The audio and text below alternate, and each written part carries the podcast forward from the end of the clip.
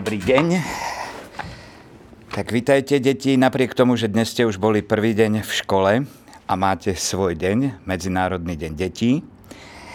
Tak eh, dnes vám budeme čítať v rámci týždňa norskej kultúry z knižky norskej autorky Márie Pár z knihy Waflové srdce.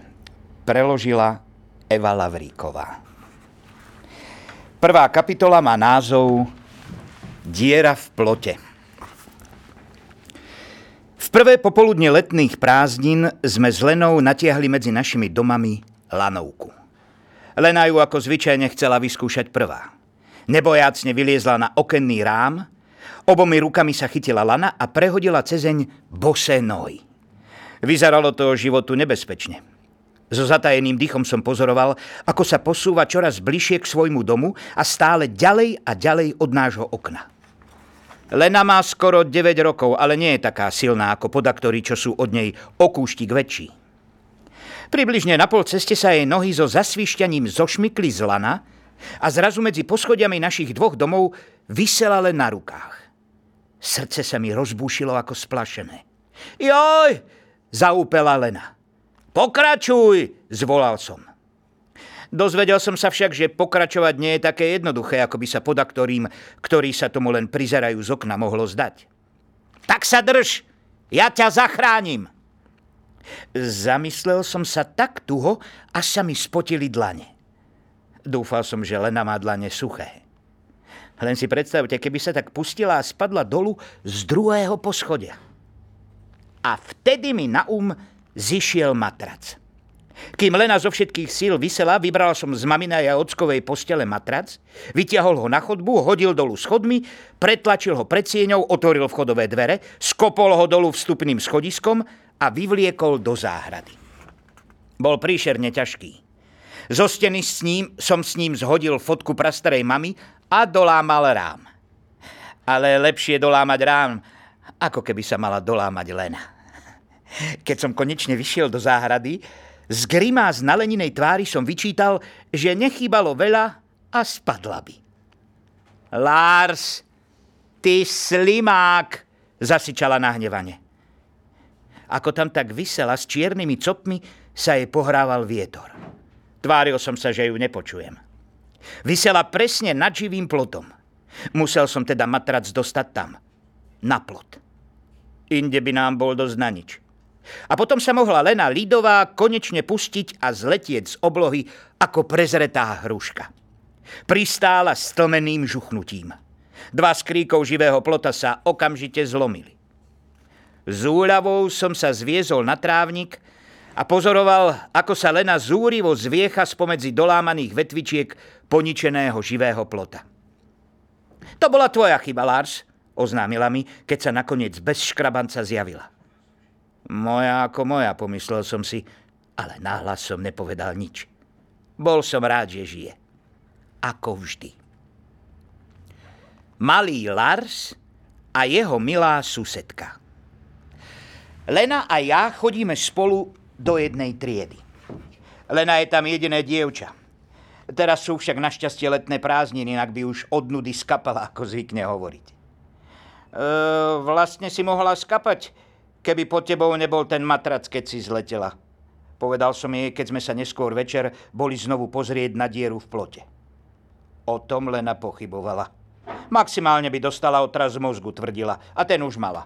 Dvakrát. Ja si však nemôžem pomôcť, stále premýšľam nad tým, čo by sa bolo stalo, keby pod ňou ten matrac nebol. Bolo by dosť smutné, keby skapala. To by som už žiadnu Lenu nemal. A Lena je moja najlepšia kamoška, aj keď je baba. Ešte nikdy som jej to však nepovedal. Netrúfam si, pretože neviem, či som aj ja jej najlepší kamoš. Niekedy si to myslím, ale inokedy zasa nie. Záleží od situácie. Ale fakt ma to dosť zaujíma, najmä keď padá z lanovej gramatrace, ktoré som tam pre ňu pripravil. Vtedy by som si naozaj prial, aby mi povedala, že som jej najlepší kamoš. Nemusí to ani povedať nejako veľmi nahlas, alebo čo, stačilo by, keby si to tak akoby odkašľala, alebo niečo. Ale to ona nikdy nespraví. Lena má srdce z kameňa, alebo to tak aspoň občas vyzerá. Inak má Lena zelené oči. A na nose sedem piech. Je chudá. Starý otec hovorí, že Lena vyzerá ako bicykel a je ako kobila. A všetci ju plieskajú po ruke, ale Lena hovorí, že to len preto, lebo všetci podvádzajú. Ja sám vyzerám úplne normálne, aspoň si to myslím.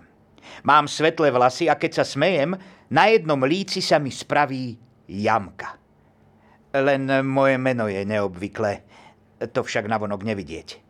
Mamka s ockom ma pomenovali Larseus Rodrik. A potom to oľutovali. Nie je veľmi fér dať malému bábetku také vznešené meno. Ale čo sa stalo, stalo sa. A tak sa už 9 rokov volám Larseus Rodrik Danielsen Ittergert. To už je nejaká tá doba. Celý život. Našťastie ma všetci volajú Lars. A veľmi to už ani nevnímam, akurát keď sa ma Lena občas opýta, ako sa vlastne voláš, Lars? A ja odpoviem, Larseus Rodrik. Vtedy sa Lena z chuti nahlas rozosmeje. Občas sa pritom dokonca plieska po stenách. Ten plod, do ktorého sme s Lenou urobili dieru, tvorí hranicu medzi našimi záhradami. V malom bielom domčeku na jednej strane býva Lena s mamkou. Bývajú bez ocka, hoci Lena si myslí, že keby v pivnici trochu upratali, pre jedného by sa miesto našlo. Vo veľkom oranžovom dome na druhej strane plota bývam ja. Náš dom má tri poschodia a podkrovie, pretože nás je v rodine kopec. Mamka, ocko, Minda 14 rokov, Magnus 13 rokov, Lars 9 rokov a kučierka 3 roky.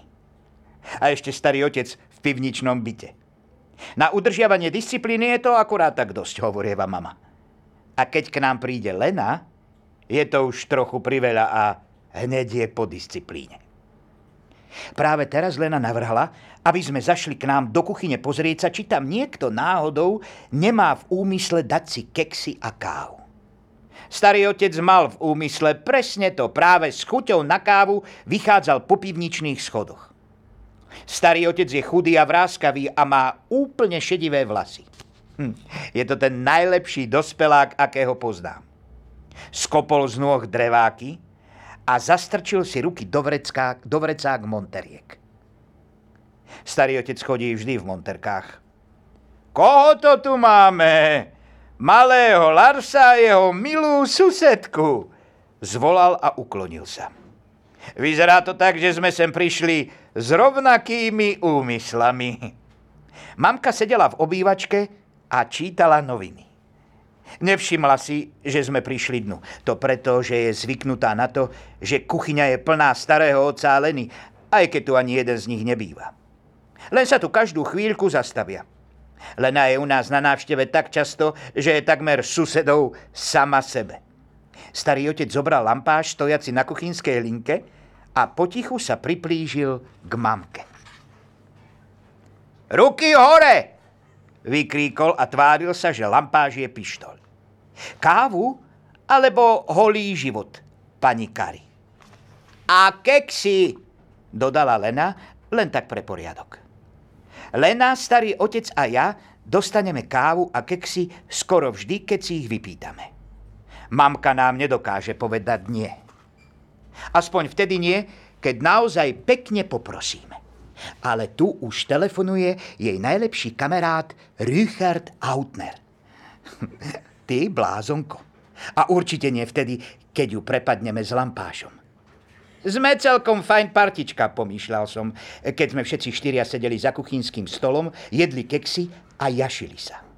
Mamka sa kvôli tej lanovke chvíľku hnevala, ale teraz už mala zase dobrú náladu.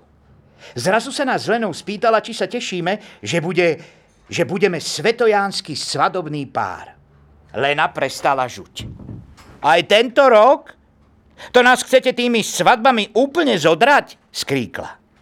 To nie, mamka nemala v úmysle nás svadbami zodrať. Snažila sa nám vysvetliť, ale Lena ju prerušila vyhlásením, že presne k tomu sa schyluje. Lars a ja sme už usvadbovaní do úmoru. Sme zásadne proti. Vyhlásila rázne bez toho, aby sa ma najskôr spýtala. Ale mne to nevadilo. Pokojne môžem byť proti. Každý rok za svetojánsky svadobný pár prezliekajú mňa s Lenou. To nepôjde, mami, pridal som sa. Nemôžeme radšej robiť niečo iné. Mamka na to ani nestihla nič povedať, lebo Lena okamžite blesku rýchlo navrhla, že my dvaja by sme mohli vyrobiť svetojanskú čarodejnicu. Skoro mi zabehlo, tak som sa potešil. Čarodejnicu každý rok vyrábajú Minda a Magnus. Bolo by len spravodlivé, keby sme to konečne mohli vyskúšať spolu s Lenou. Lena prosíkala s plnými ústami, poťahovala mamku za rukáv a poskakovala pritom na stoličke. Hm. Len malého Larsa s jeho milou susedkou nechaj vyrobiť tú čarodejnicu. Svadobných párov im už stačilo, pridal sa starý otec. A tak sa stalo, že sme s Lenou prvýkrát dostali možnosť vyrobiť figurínu svetojánskej čarodejnice. A pravdepodobne aj posledný. A teraz ďalšiu kapitolu Hasenie čarodejnice číta Richard Autner.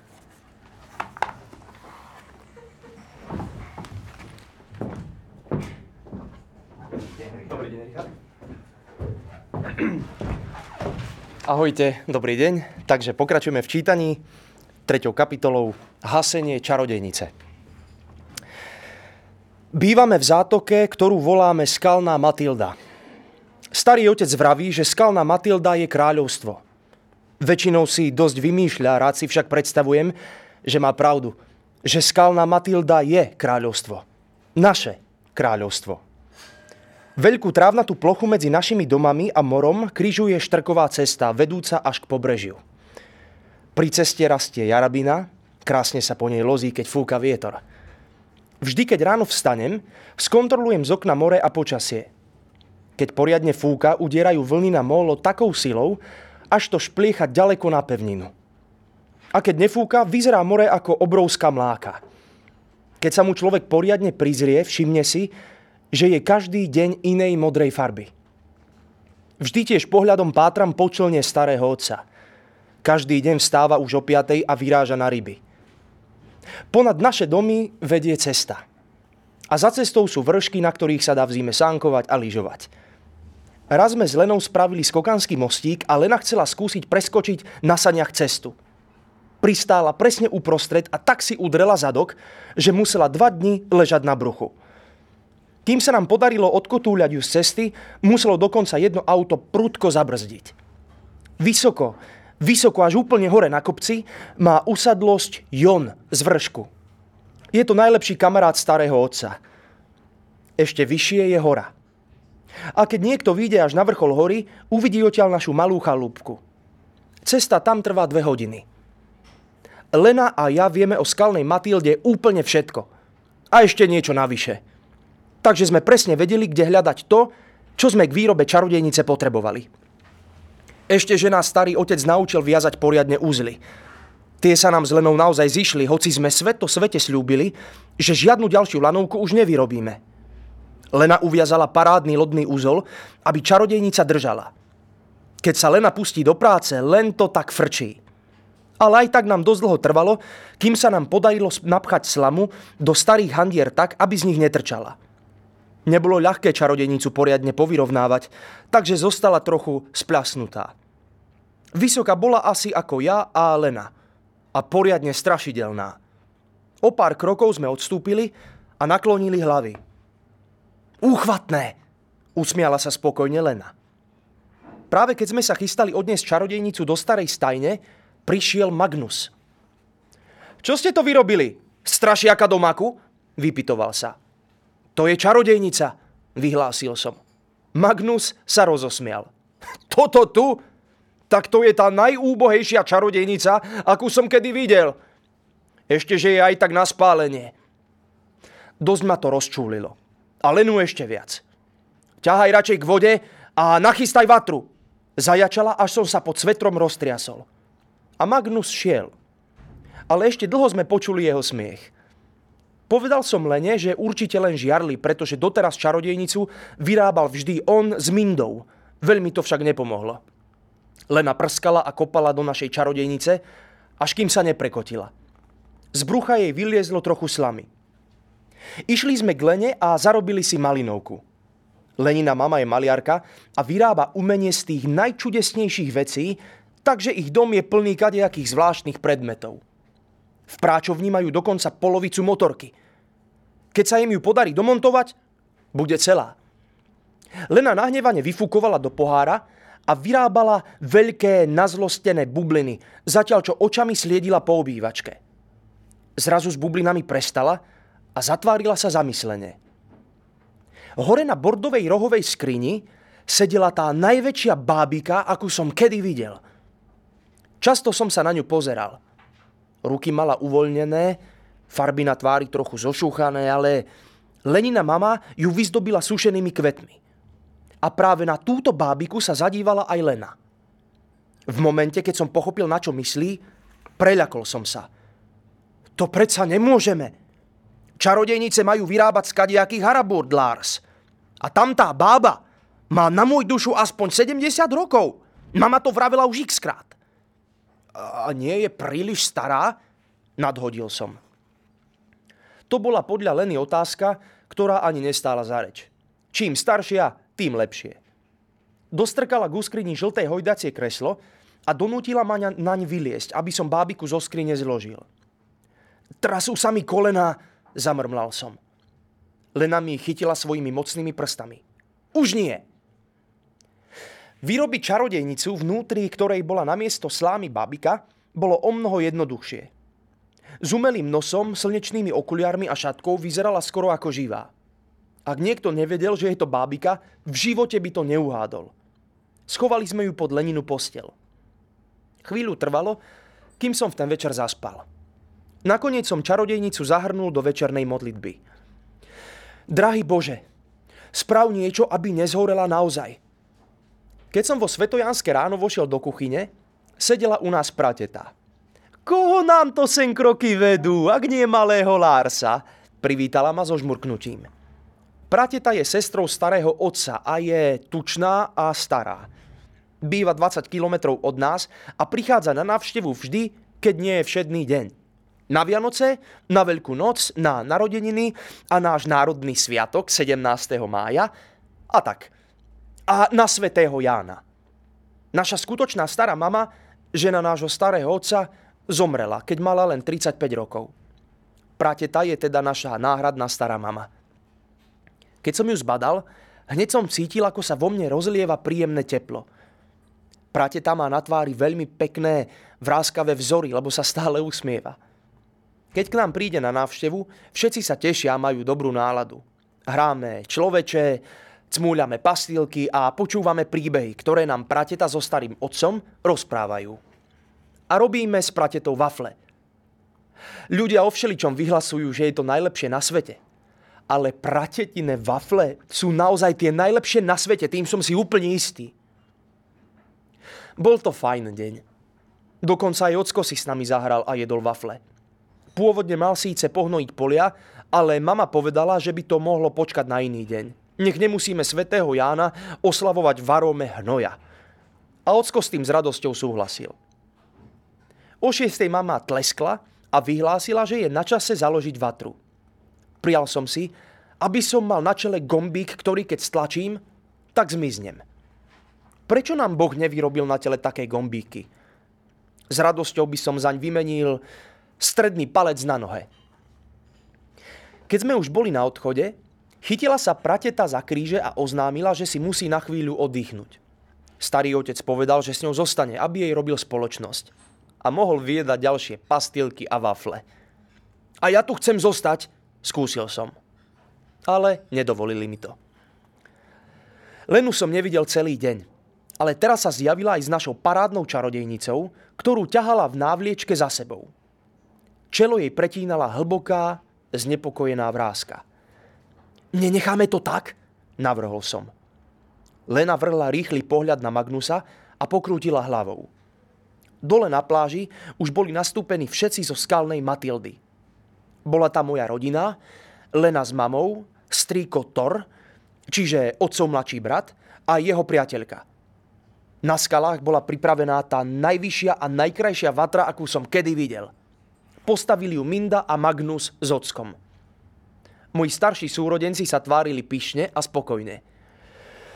No, už nám chýba len čarodejnica, usmial sa ocko a zakrútil si fúzy. Lena si odkašľala a vybalila čarodejnicu z návliečky. Všetci sa prekvapene zahľadeli na náš výtvor. Tá sa vám naozaj podarila, pochválila nás uznanlivo e, Minda a dospeláci prikyvovali. Kútikom oka som zachytil, že z leninej znepokojenej vrázky sa stal úplný kráter. Pošúchal som si vlastné čelo. Nevyrástol na ňom žiaden zázračný gombík. Minda chytila čarodejnicu pod pazuchy a vyliezla s ňou úplne nahor na hranicu. Jej sa kolena netriasli ani trošku, keď tam hore stála. Niekoľko metrov nad zemou. Minda je adoptovaná z Kolumbie. Mama s ockom ju odtiaľ priviezli, keď bola len malé bábetko bez rodičov. Občas premýšľam o tom, či v skutočnosti nie je indiánska princezná. Vyzerá tak. A v tento svetojanský večer, ako tam tak s rozviatými vlasmi stála na vrchu vatry, som sa nemohol ubrániť myšlienke, že teraz sa na indiánsku princeznú podobá ešte viac ako kedykoľvek predtým. Na chvíľu som sa z toho takmer tešil, až kým strýko Thor nevytiahol zapaľovač. Práve sa chystal vatru zapáliť, keď kučierka vykríkla. Svadobný pár! Všetci sme sa otoci, otočili. Cez našu čerstvo pokosenú lúku naozaj prichádzal svadobný pár. Starý otec s pratetou. Myslím, že som z toho dostal menší šok. Také veci normálne človek vidí len vo filmoch. Prateta si požičala ockov oblek a bola prestrojená za ženícha vyzerala ako tučný tučňak. A starý otec mal na sebe dlhé biele šaty, závoj a topánky na vysokom opätku. Naviesto svadobnej kytice niesol svoj kaktus. Neuveriteľne sme sa v ten večer nasmiali. Mame zabehla hrušková šťava tak, že kašľala ešte nasledujúci deň. Dokonca aj strýko Thor si od smiechu musel kľaknúť. A najlepšie na tom bolo, že nikto nepomyslel na vatru. Ale keď sa prateta so starým otcom usadili k nám, vytiahol strýko Thor zapaľovať znovu. Nezapaľuj to! vyhrkla Lena. Všetci sa k nej prekvapene obrátili, ale kým sme stihli znovu zaprotestovať, strýko už vatru zapálil. Všimol som si, že Lena na okamih zadržala dých. Zbierala sily na mocný výkrik, taký, akého je schopná len ona. Len tak, tak som stihol zakryť uši, keď to prišlo. Zahaste to! Zjačala. Plamene sa už plhali nahor čarodejnici. Mama, je tam bábika! Vnútri tej čarodejnice je tá bábika! Zahaste to! Prvá zareagovala Minda. Blesku rýchlo vysypala škatuľu s párkami a nabrala do nej vodu z mora. A vtedy sa spametali aj ostatní. Vyprázdnili sme všetky škatule a nádoby, čo sme našli. Behali medzi morom a vatrou a podkýnali sa o seba. Ocko vydával rozkazy, ukazoval, čo robiť a snažil sa nás donútiť, aby sme vytvorili rad. Je u nás v dedine dobrovoľným hasičom. Nič z toho však nepomáhalo. Plamene sa prehrízali stále vyššie. Ach nie, ach nie, lamentoval som potichu a už som sa na čarodejnicu ani neodvážil pozrieť. Postupne nám dochádzalo, že sa nám vatru zahasiť nepodarí. Oheň sa rozhorel už príliš. To nemá cenu, zvolal strýko Thor a rozhodil rukami. Vo chvíli, keď to vyslovil a všetka nádej umrela, sme začuli, že niekto naštartoval traktor. Bol odstavený na hornom konci lúky aj s cisternou plnou hnoja. Starý otec naň vyliezol a teraz s besilou rýchlosťou cúval priamo k nám. Z cesty! kričal z okienka a snažil sa odtrhnúť si z očí svadobný závoj. Mama zajačala. Viac nestihla. Nevesta v zápetí z primeranej vzdialenosti vypustila smerom k vatre plnú dávku hnoja. Na zvláštnu, kratučkú sekundu obloha zhnedla. Spomínam si, že som nechcel veriť vlastným očiam. Všimol som si, ako si ostatní prikrývajú hlavy rukami. A potom začali pršať krauské výkaly. Stáli sme tam, všetci do jedného od hlavy popety pokropení hnojom. Nemalo cenu utekať. Kam sa človek obrátil, Tam bolo vidieť a počuť pršať hnoj. Keď to konečne ustalo, zdalo sa, že zamreli všetky zvuky. A my, obyvatelia skalnej Matildy, sme tam len stáli. Nebolo na nás kúska, ktorý by nebol pohnojený. Nikdy, nikdy v živote na to nezabudnem. Pomaly, si, pomaly sa otvorili dvere na traktore. Starý otec si opatrne prichytil žiarivo biele šaty a elegantne zliezol po zahnujených schodíkoch k nám dolu. No, tak to by sme mali, pokývol smerom k vatre. Nehorel už ani plamienok. Vatra aj s čarodejnicou boli kompletne pohnojené, rovnako ako my. Ďakujeme, starý otec, ozval som sa potichu. Tak, a v štvrtej kapitole Noémova bárka pokračuje Ďuri Hrčka.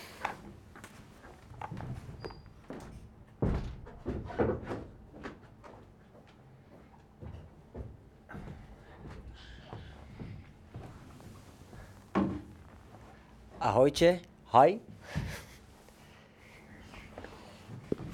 Ďalšia kapitola. Noémová bárka. Nasledujúci deň sme šli s Lenou do nedelnej školy. Vzali sme so sebou aj kučierku. Celú noc pršalo a na ceste bolo plno mlák. Kučierka mala gumáky obuté naopak a hore kopcom som ju musel ťahať. Ešte, že nie je moja, prehodila občas Lena, keď na nás musela čakať, ale ja som vedel, že tak v skutočnosti vôbec nemyslí. Kučierka je predsa zlatíčko.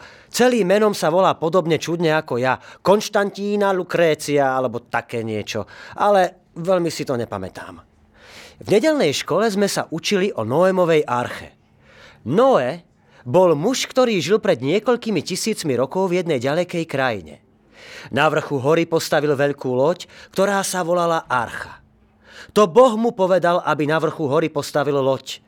Bude fakt príšerne liať, oznámil mu Boh. Celá zem sa premení na more. Noé musel zohnať samčeka aj samičku z každého druhu zvieraťa, čo vtedy žilo a odviezť ich do bezpečia archy skôr ako sa rozpršalo, inak by sa utopili.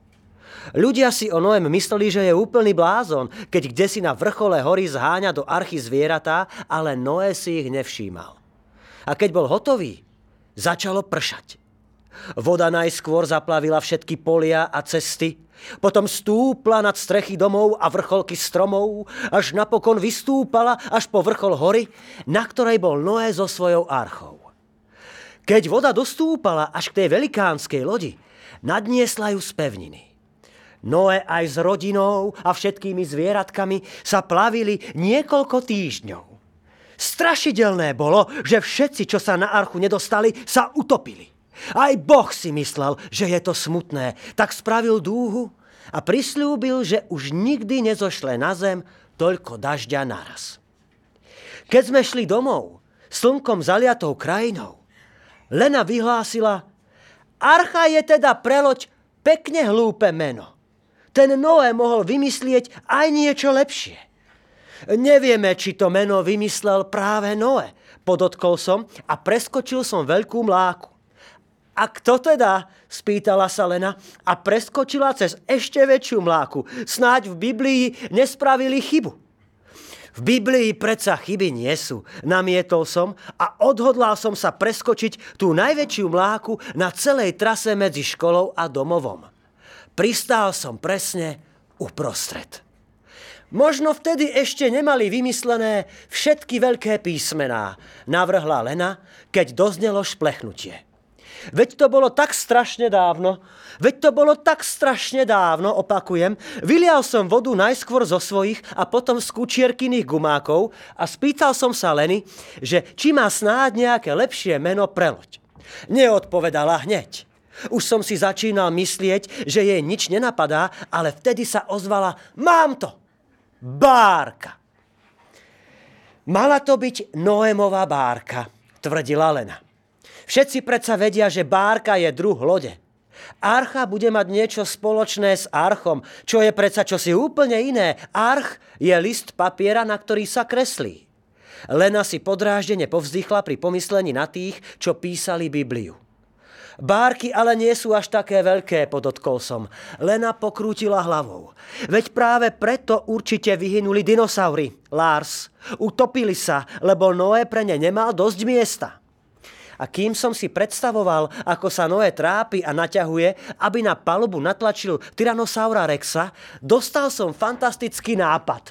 Lena, čo keby sme si bárku spravili my? Môžeme vyskúšať, koľko zvierat na ňu sa zmestí. Neexistovalo nič, čo by Lena v nedelné popoludne robila radšej. Strýko Thor má peknú veľkú bárku, ktorú používa vo všetky dni okrem nedele. Strýko Thor sa rýchlo nazlostí, obzvlášť na mňa a na Lenu. Vhodné bárky sa však nepovalujú len tak voľne po svete. Človek si musí vystačiť s bárkou, akú má po ruke, aj keď je práve Torova. Mienila Lena a spýtala sa ma, či si snáď myslím, že Noého trápil nejaký popudlivý strýko, keď šlo o záchranu sveta.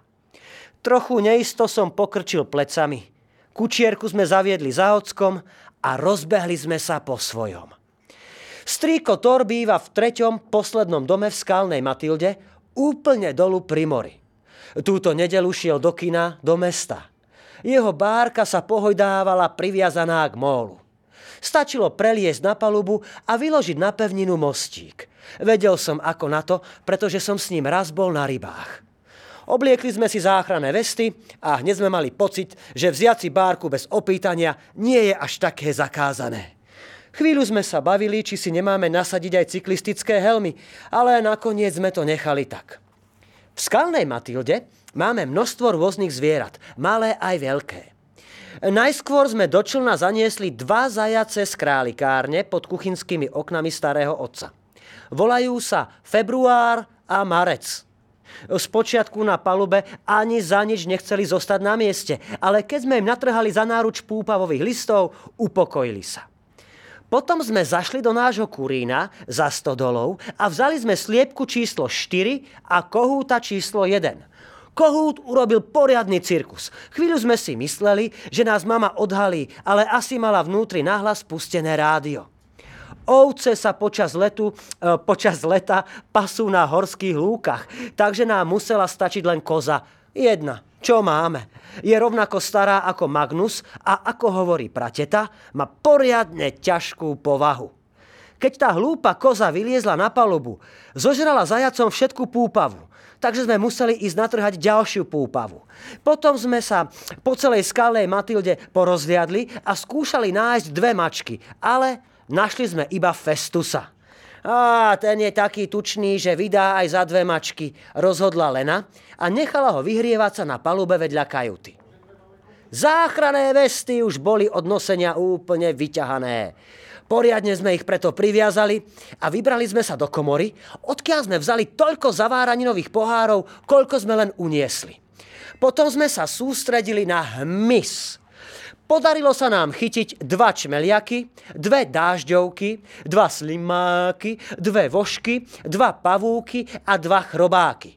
Dokopy šesť pohárov. Trvalo nám to celé hodiny. Boli sme hladní a bolel nás chrbát. Jeden z čmeliakov dokonca Lenu poštípal, keď sa snažila zistiť, či je to chlapec alebo dievča. Tak toto nikdy nedokončíme, frflala a šúchala si štípanec. Všetky zvieratá si na palube na slniečku pokojne políhali. Nikdy predtým som zvieratá na lodi nevidel. Možno celý život túžili po výlete na lodi. Páčila sa im tá myšlienka. Stále však zostávalo miesto pre ďalšie. Lena sa na mňa vážne zadívala a oznámila Lars, nastal čas dostať sem kravu. Strikotor mal kravy. Také staršie, čo už nedávajú mlieko, sú trochu nepokojnejšie než obyčajné kravy a majú menšie vemená. Pasú sa na pastvine za stríkovým domom.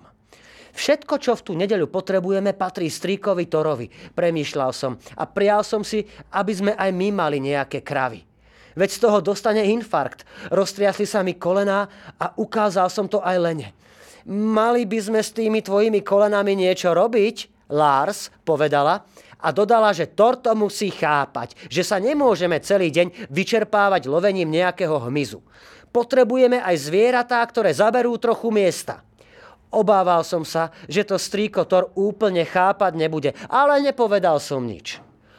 Po chvíli dívania sa na prežúvajúce kravy sme sa vybrali a vybrali sme presne tú, čo vyzerala byť taká najväčšia a najpokojnejšia. No poď sem, poď sem, kravička milučka, prihovorila sa jej Lena a opatrne ju chytila za ohlávku. Šlo to bez problémov. Nasledovala nás až na molo bez najmenšieho humbuku. Bolo to ako viesť strašne veľkého, ale dobrého psa. Tak, konečne tu bude plno, usúdila spokojne Lena. Kolená sa mi ani nezachveli. Spolu s Lenou sme zvládli presne to isté, čo zvládol Noé. Naplnili sme bárku zvieratami. Stačilo na palubu priviesť túto krávku a bolo hotovo. Keď sme aj s kravou boli už v strede mostíka, zbadali sme, že koza začala obhrízať záclonky na kajute. Lena nahnevane vykríkla a v tej chvíli sa všetko pokazilo. Kravu Lenin výkrik tak vystrašil, že vyskočila skoro pol metra do výšky. Potom so zadujením skočila na bárku. Zrazu sme mali na palube obrovskú vyšokovanú kravu. Zúfalo mučala smerom k oblohe a kopala ako zdivená. Kocúr aj so zajacmi vyplašene pobehovali hore dolu. Číslo 4 a kohút 1 s chodkodákaním a kikiríkaním vzlietali a zase pristávali. Koza sa vydesene obzerala a od strachu pobobkovala celú palubu. A ako by to nestačilo, krava sa na jednom z kozích bobkov pošmykla, kopla do kajuty a rozbila okno z napoli zožratou záclonkou. Všetko bolo pokryté perím a bobkami a púpavová zájacmi. Lena a ja sme sa na tú spúšť len dívali so spustenými rukami. Na záver krava s mohutným šplechnutím skočila do mora. V tej chvíli sa vrátil strýko Thor. Našťastie pre kravu, na nešťastie pre nás – čo je to do pekla za bordel? Zreval takým hrovovým hlasom, až som si bol istý, že ho počuli až kde si v Kolumbii. E, to sme sa naučili v nedelnej škole, pípla Lena. Kráva v mori špliechala ako malý hnedý motorový čln. Myslím, že mala strach z vody. Strýko už nepovedal nič. Skočil do lode a z lana, ktoré v ňom ležalo, vyrobil laso. Môj strýko teda nie je žiadny kouboj a laso musel hodiť niekoľkokrát veľmi zvláštnym štýlom, kým sa mu konečne podarilo zachytiť krávu okolo krku. Keď sa mu ju podarilo vytiahnuť na súž, bol taký premočený a rozúrený, že takmer penil. Zasraný nepodarený! Zaručal. Bol som rád, že musí stáť v bezpečnej vzdialenosti a držať kravu. Ak sa ty, Lars Danielsen Jodgard, alebo ty, Lena Lidová, priblížite k môjmu pozemku skôr ako o pol roka, zarazím vám obom hlavy až do žalúdka. Zreval a vykázal nás z dvora gestom s takým rozmachom, že mu skoro otrhlo ruku od ramena. Bežali sme odtiaľ o zlom krky a za kučierkyným domčekom na hranie sme sa hodili do trávy. Chvíľu sme v zúfalstve ležali na chrbte, potom sa Lena ozvala keď budeme mať hlavu zarazenú až v žalúdku, aspoň sa na svet bude môcť pozerať cez pupok. Haha. Rodičia vtedy zistia, že niečo vyparatíme. Áno, ako vždy, aj tentokrát to zistili, ako keby mali nejaký radar. Mama s ockom a Lenina mama na nás zavolali a my sme boli v modrej kuchynke a oni sa dožadovali vysvetlenia, čo sa to stalo, čo sa to s nami deje. No nestihli sme si ani len vyzliec tie záchranné vesty. Nezostávalo nám nič iné, ako im všetko dopodrobná vyrozprávať. Keď sme skončili, traja dospeláci na nás hľadeli rozšírenými očami. Zavládlo ohlušujúce ticho. Lena prerývane povzdychla tenkým hláskom, tak ako zvykne počas hodín matematiky. Ja som len prstami bubnoval po záchrannej veste, aby si všetci aspoň všimli, že sme si ich zabudli, teda nezabudli, obliecť. No, starý Noé farmu mal Hia, hia, ho, povedal napokon otec a potutelne sa usmieval popod fús. Mama mu venovala prísny pohľad. Podľa jej názoru nebol čas na žarty. Čo ste sa vy dvaja úplne zbláznili? Spýtala sa. Nebol som si istý, čo mám odpovedať, tak som prikývol, že áno. Ešte aj mne bolo jasné, že toho bolo tento víkend trochu priveľa. Musíte sa tam vrátiť, ospravedlniť sa a doviesť zvieratá naspäť, vyhlásila rozhodne Lenina mamka. Myslím, že by bolo bezpečnejšie nechodiť Torovi na oči. Zamrmlala Lena. Ale márne, ocko si už obul dreváky a vydal sa s nami k stríkovi. Napriek všetkému som bol rád, že ide s nami. Strýko Thor je jeho mladší brat. V dni ako tieto pomáha si to pripomínať. Tebe úplne šibe, Lars, zakričal za nami spovalý Magnus, keď sme vyšli z domu. Tváril som sa, že ho nepočujem. Tie cyklistické helmy by sme si možno mali nasadiť teraz, šepol som Lene. V ten deň sa na oblohe nezjavila žiadna dúha, hoci sme s Lenou naplnili zvieratami celú bárku. Ale zase ani nepršalo. Dopadlo to celkom dobre. Strýko mal návšteve priateľku a tá ma deti rada. Dokonca aj také, ako sme my s Lenou. Kým tam bola, nemohol byť na nás strýko úplne zlý. Už nikdy si od teba bez opýtania nepožičiame loď ani kravu, povedala Lena. A to rozbité okienko zaplatíme, sľuboval som ja. Lena si nahlas odkašľala. E, keď na to budeme mať, samozrejme, dodal som rýchlo. Potom nás jeho priateľka ponúkla jablčným koláčom so šlahačkou. Kým sme všetky zvieratá vrátili tam, kam patria, na trávu sa začala znášať rosa. Lena si potichu pískala. Vieš, čo sa rímuje, Lars? Pokrútil som hlavou. Koza tá má v záľube bobkovať na palube. Vyprskla. Veľmi sa to nerímovalo, ale so smiechom ušla dierou v plote. Počul som, ako za sebou zabuchla vchodové dvere. No toto robí vždy. Ej, toto robí vždy tá Lena. Trieska dverami, až sa to ozýva v celej skalnej Matilde. Hej, to je presne ona. Hej, Lena Lidová. Je skrátka taká.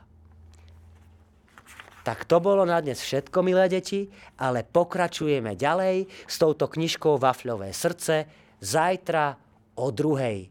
Tešíme sa na vás. Ahojte.